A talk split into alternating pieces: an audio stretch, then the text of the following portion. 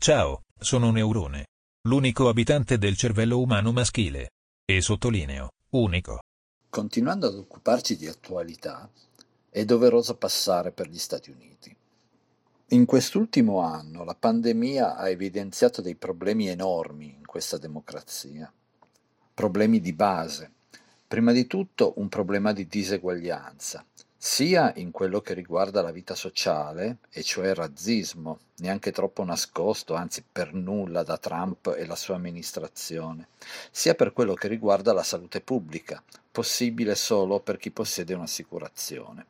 È chiaro che questa è una semplificazione, però i fatti a cui abbiamo assistito in quest'ultimo anno, culminati con la ciliegina dell'assalto al Congresso, dimostrano che questa democrazia ha delle basi che scricchiolano.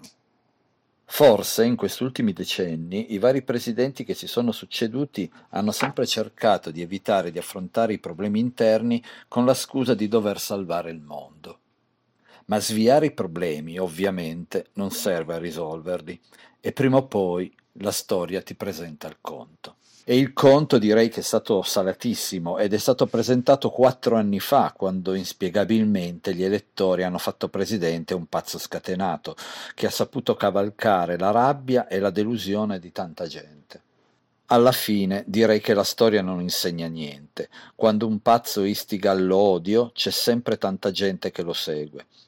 Nomi ne possiamo fare tanti e purtroppo ne abbiamo avuti e ne abbiamo anche qui da noi.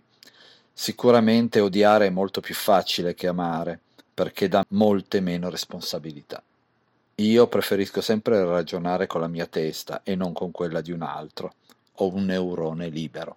A risentirci, da Neurone.